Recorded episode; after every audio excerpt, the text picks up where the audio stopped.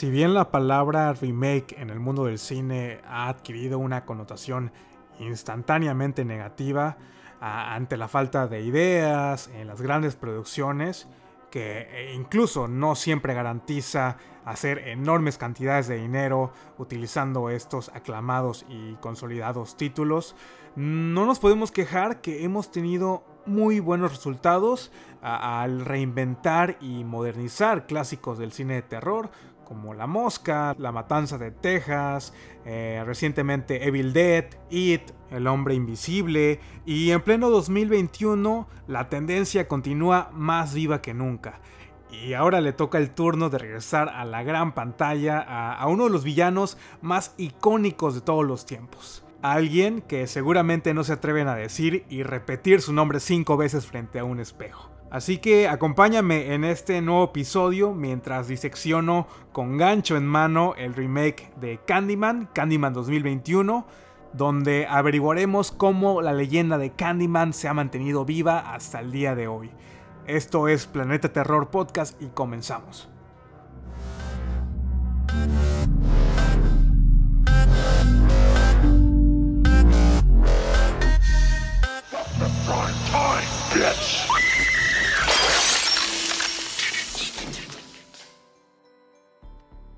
Bienvenidos nuevamente a este podcast, a este programa donde hablamos, platicamos, direccionamos cine de terror. Mi nombre es Iván y me da mucho gusto que estés nuevamente acompañándome en un nuevo episodio.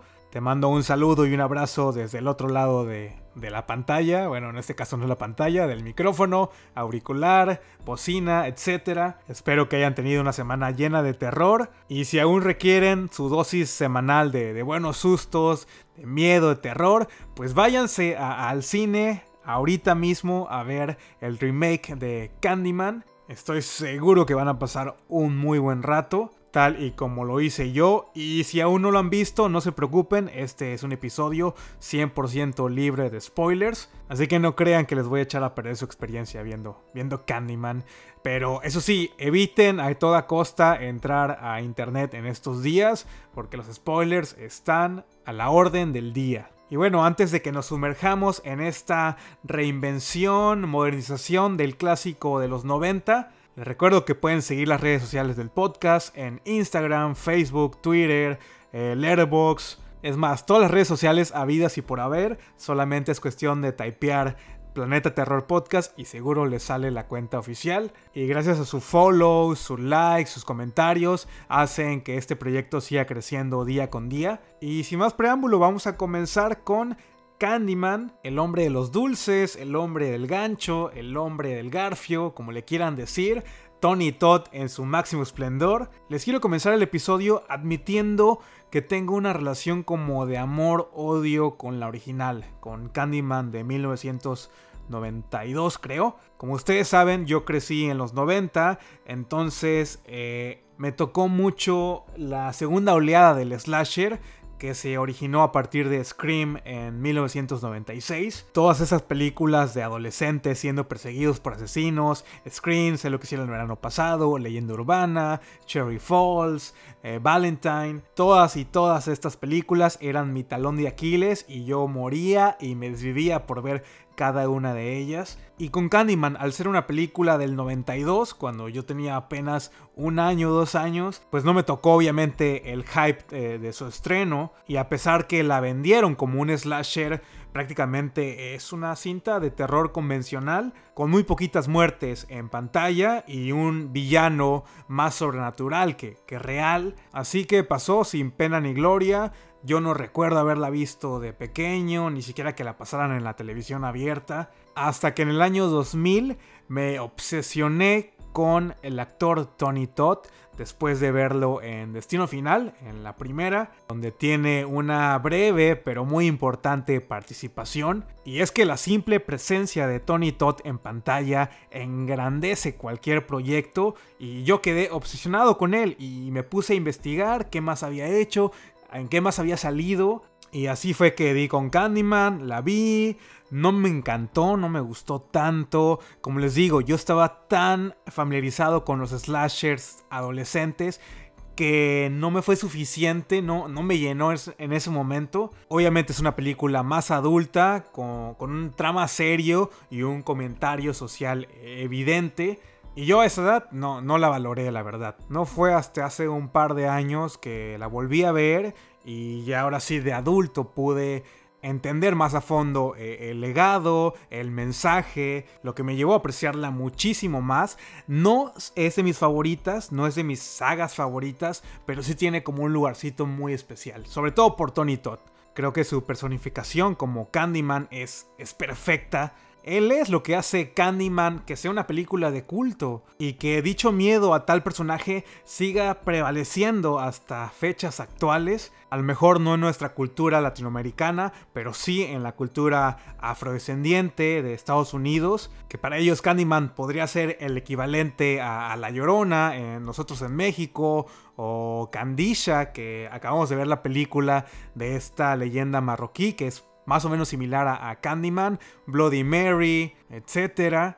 Y aproximadamente en 2018-2017, cuando se dio a conocer la noticia de que Jordan Peele estaba detrás del nuevo remake, la nueva reinvención de Candyman, pues yo creo que fue una noticia que nos emocionó a todos nosotros los fans del cine de género y aún más cuando vimos el nombre de Tony Todd eh, atado al proyecto. Para los que no tengan ni idea de quién es Jordan Peele, él fue el director de Get Out, de Nunca Salgas, no sé cómo la titularon en español, y Us, la de nosotros. Y él es uno de los grandes directores emergentes cuya visión ha estado muy encaminada en hacer crítica social, cine con causa y en especial cine de género que señala injusticia, desigualdades, eh, racismo con las personas eh, afroamericanas, toda esta serie de temas que muchas veces nos hacemos de la vista gorda y creemos que no pasa nada cuando en realidad sí está pasando y lo hemos visto,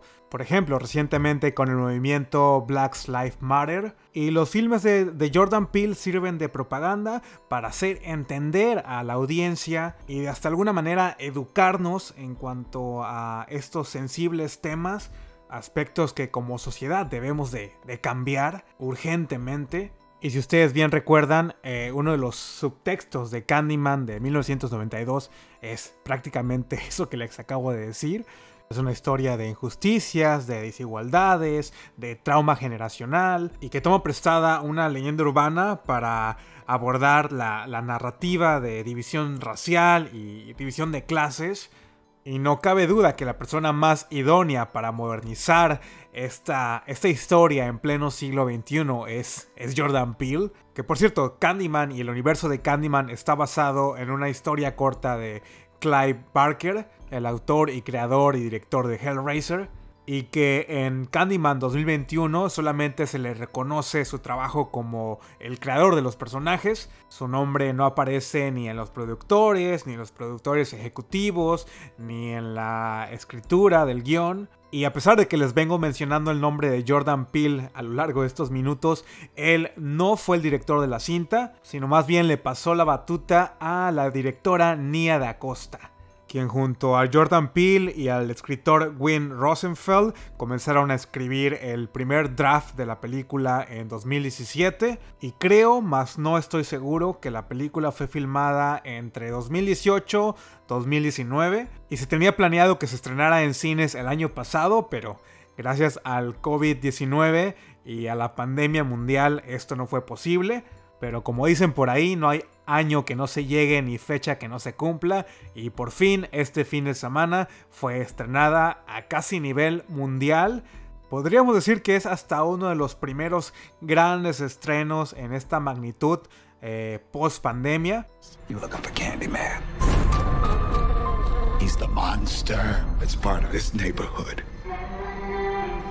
Why are you drawn to this? I'm hoping to spread the story. All about Candyman. The mirror invites you to summon him. You should say his name. I dare you. Candyman. Candyman. Candyman. Candyman.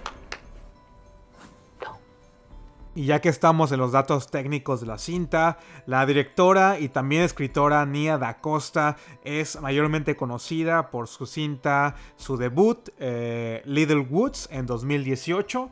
Es co-creadora de la serie Ghost Tape y el próximo año la veremos en la silla de director de la secuela de Capitana Marvel. Y fíjense que antes de hacer este episodio me puse a escuchar y a ver algunas entrevistas que hay en YouTube donde habla acerca de su pasión por el cine de género y lo que implica a, ella traer a estos tiempos la leyenda de, de, Candyman. Y primero que nada, se trata de una directora joven, tiene no sé si 32, 33 años, y que a pesar de ya estar listada en proyectos millonarios, eh, pues yo la noté demasiado sencilla, bastante accesible y no sé, como que pude notar esta flama, esta pasión que hay en ella, la forma que defiende a, su labor y a su trabajo y que inspira a las nuevas generaciones de directores, de creadores, de escritores, te motiva a seguir echándole ganas. La verdad es que desconozco si ella proviene de alguna familia con conexiones eh, en la industria, pero si este no es el caso, mis respetos para esta joven y talentosísima directora. En el caso de Wayne Rosenfeld, el otro escritor de la cinta, es mayormente conocido por ser escritor también en The Twilight Zone, una serie que es creada también por Jordan Peele.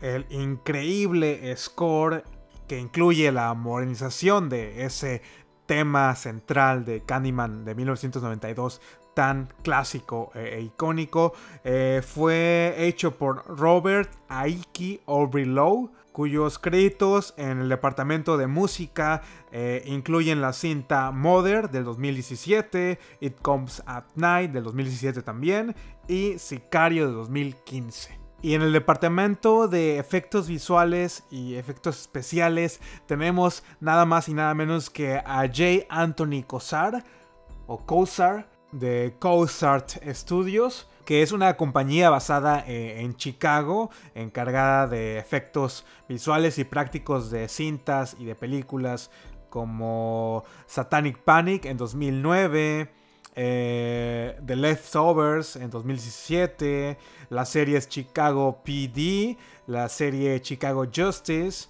así como Empire y Lovecraft Country. Y la principal razón por la cual les traigo el nombre de J. Anthony Cosar a colación es que se trata de uno de los tantos internos de eh, Stan Winston, que si ustedes están interesados en maquillaje, efectos visuales, efectos especiales, seguramente conocen ese nombre. Prácticamente él fue quien le dio vida a los dinosaurios en Jurassic Park. Y en cuanto al reparto de Candyman 2021, tenemos como protagonista a Yaya Abdul Matin II, quien le da vida a Anthony McCoy. Eh, él es mayormente conocido por la serie de Watchmen. Y creo que sale en la de Aquaman, no estoy seguro, no he visto esa película, pero recuerdo haber visto ese, ese crédito en la página de IMDB. Como su esposa o su pareja en la cinta tenemos a la actriz de Jonah Paris, interpretando a Brianna Carwitt, actriz que seguramente reconocen de la serie WandaVision. Coleman Domingo, conocido o reconocido mayormente por su participación en la serie Fear the Walking Dead. Y también tenemos a un trío de actores que regresan después de haber estado en la original, en la del 92. La actriz Virginia Madsen tiene una participación muy especial en la cinta, no les voy a decir cómo, ni cuándo, ni a qué hora. Tony Todd obviamente también está presente y la actriz Vanessa Williams, quien interpretó a Anne Marie en la primera cinta. Y bueno, en sí, ¿de qué trata esta nueva Candyman? La nueva historia se centra en los personajes de Anthony y Brianna, una joven pareja de artistas visuales, artistas plásticos que recién acaban de mudarse a su nuevo departamento ubicado en el ahora moderno Cabrini Green, y Anthony, ante la necesidad de encontrar una inspiración para su nuevo proyecto, se topa con uno de sus vecinos de Cabrini Green, alguien que ya ha vivido ahí por varias décadas, y este personaje lo introduce a, la leyenda de, Candyman, con la cual llega a hacer una conexión más profunda y mientras más se sumerge en la información y en el mundo que rodea a la leyenda, esta cada vez se va volviendo más fuerte al grado de que sucesos extraños y asesinatos comienzan a pasar y podrían estar relacionados con, con, Candyman. Y tanto la sanidad mental de Anthony como su relación con Brianna pudieran súbitamente colisionar mientras explora su conexión con el hombre detrás del mito.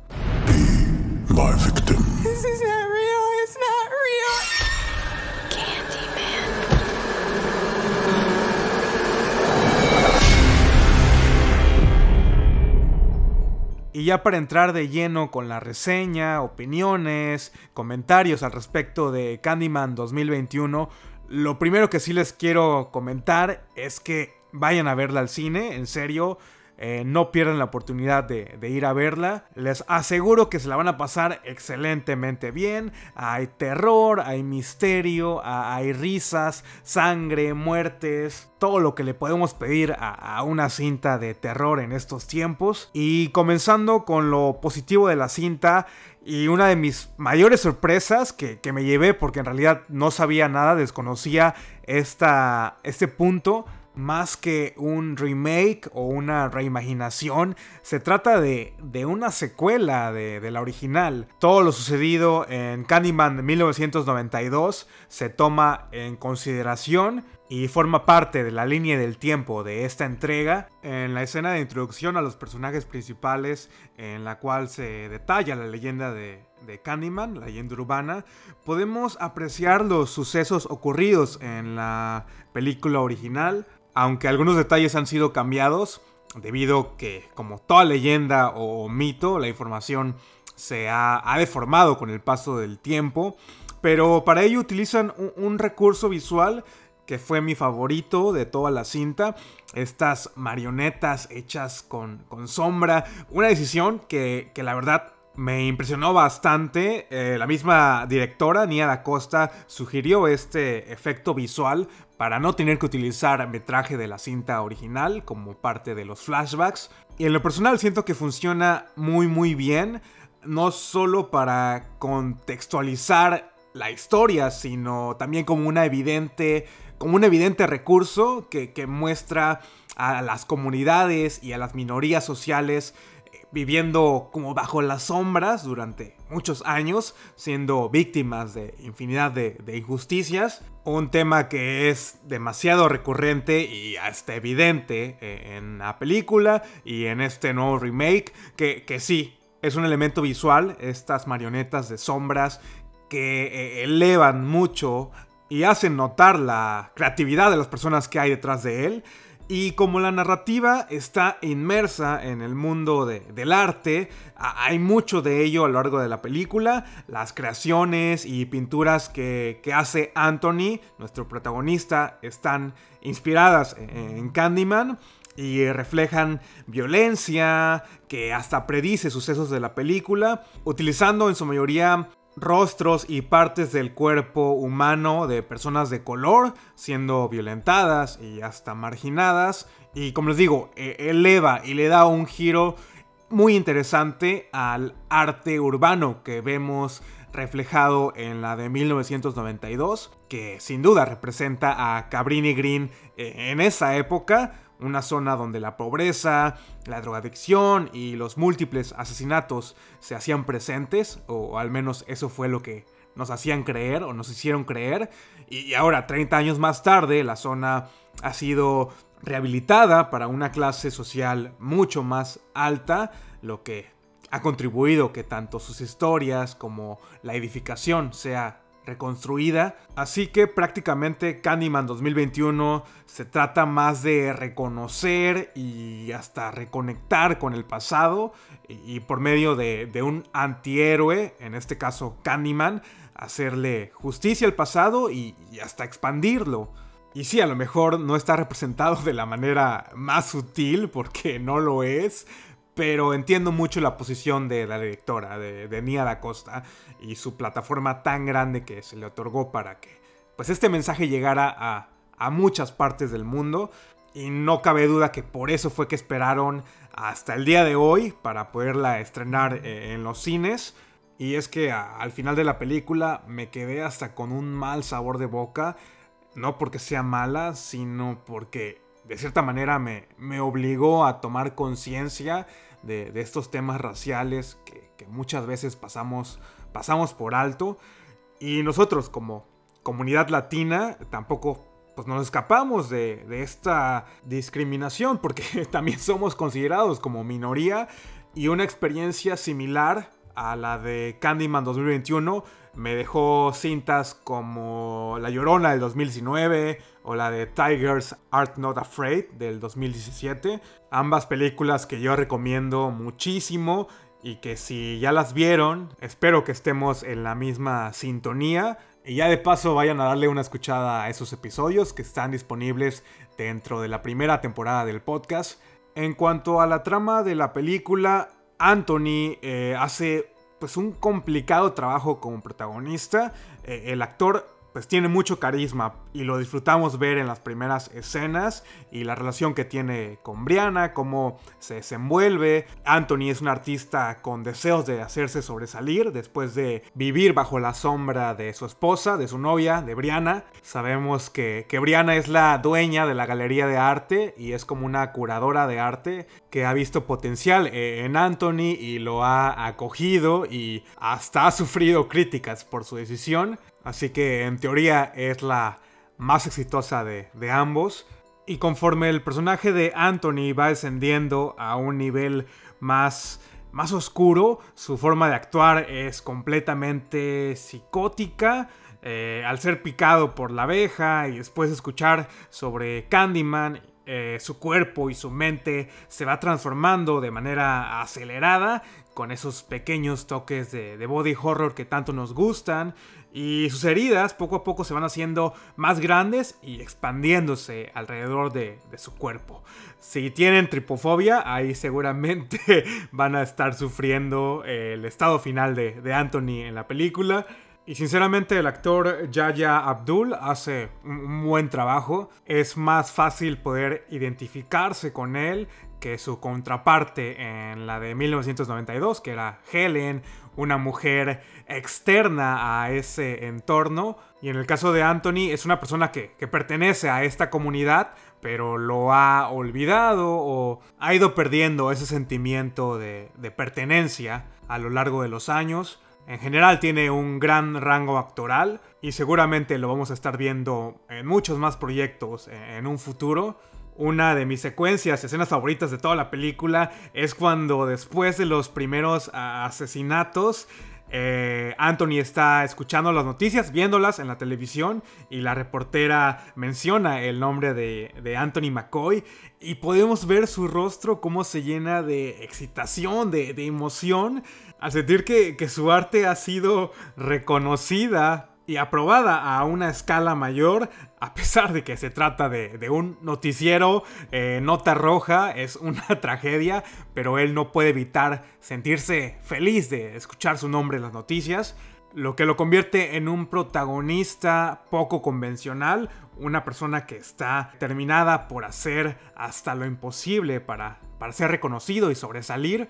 Es por eso que desde el punto de vista lógico y racional, Anthony podría ser el, responsable de estos asesinatos que ocurren en la película. En cuanto a las escenas de muerte, me, gustaron, están filmadas de manera, una manera distinta, dándole un toque más sobrenatural. Las dos primeras muertes, que fueron mis favoritas de toda la cinta, hacen un excelente uso de, de este espacio y la iluminación que tiene la galería de arte. Le da un toque estético a lo que termina siendo un, baño de sangre de, una película slasher, pero sí noto la capacidad de, de Nia da Costa para hacer algo no tan genérico o no tan esperado. Y sí, yo soy de las personas que entre más sangre y tripas, mucho mejor. Pero en este caso, eh, no me molesta, la verdad. las demás muertes en su mayoría son off-screen, pero por medio de los múltiples espejos y el reflejo de, Candyman eh, en ellos, tenemos una, buena dosis de, sangre siendo esparcida y cuerpos siendo torturados y heridos con el ya icónico gancho. Así que en el departamento del gore quedo satisfecho. Sobre todo porque Candyman no se caracteriza por ser una saga o una franquicia que haga uso de enormes cantidades de escenas sangrientas. Su terror eh, recae más en la simple presencia de, Candyman, de, Tony Todd en el caso de la de 1992. Y en esta secuela se van a llevar una verdadera sorpresa, ya que posiblemente haya más de un Candyman y ya para ir cerrando con esta primera parte, hay una muy buena combinación de efectos visuales prácticos con CGI, que, en este caso tampoco me molesta tanto, aunque recordemos que en la de 1992 sí utilizaron abejas reales en, en la cara de Tony Todd, sobre todo en esa icónica secuencia en la que tiene abejas hasta en la boca. Si bien recuerdo en Candyman 2021 casi todo está hecho con CGI, bueno, las escenas en las que vemos a las abejas, lo que por supuesto le resta unos puntitos por ahí, pero el diseño de producción de Candyman 2021 es muy superior. Se pone mucha atención en la arquitectura de la ciudad de, Chicago, donde fue filmada. Hay tomas y encuadres geométricamente perfectos. Y vaya que se tomaron muy en serio que Candyman necesita ser invocado en un espejo son contaditas las secuencias en las que no haya un objeto que sea reflectivo. Hay espejos de todos tamaños, colores y, sabores, siendo la secuencia de, del ascensor la, mejor lograda, a mi parecer. Y no fue hasta ver esta película que pude eh, entender el verdadero significado de, los espejos, de cómo reflejan la verdad de lo ocurrido y la verdadera identidad que hay en cada uno de nosotros. Y otro punto muy muy fuerte de esta Candyman 2021 fue la manera en la que se enlaza el pasado con el presente. Me pareció brutal, muy bien hecho. El personaje de Helen sigue siendo relevante hasta la fecha y ahora ella se ha convertido eh, también parte del mito y hasta por medio de los Shadow Puppets se le hace un homenaje al personaje de Helen, al personaje de, Candyman de Tony Todd, a Bernadette y a las otras víctimas de, la primera película. Y qué mejor manera de hacer una modernización, una reimaginación que dándole el debido respeto al producto original. Seguramente todos los fanáticos de la de 1992 van a salir de esa sala, de esa función de cine contentos y satisfechos con el resultado final. Y ya para ir cerrando con este episodio, estoy tratando de no ser tan negativo con estos nuevos filmes que, van saliendo. Y en realidad lo único que me desilusionó un, poquito fue no ver a Tony Todd más tiempo en pantalla.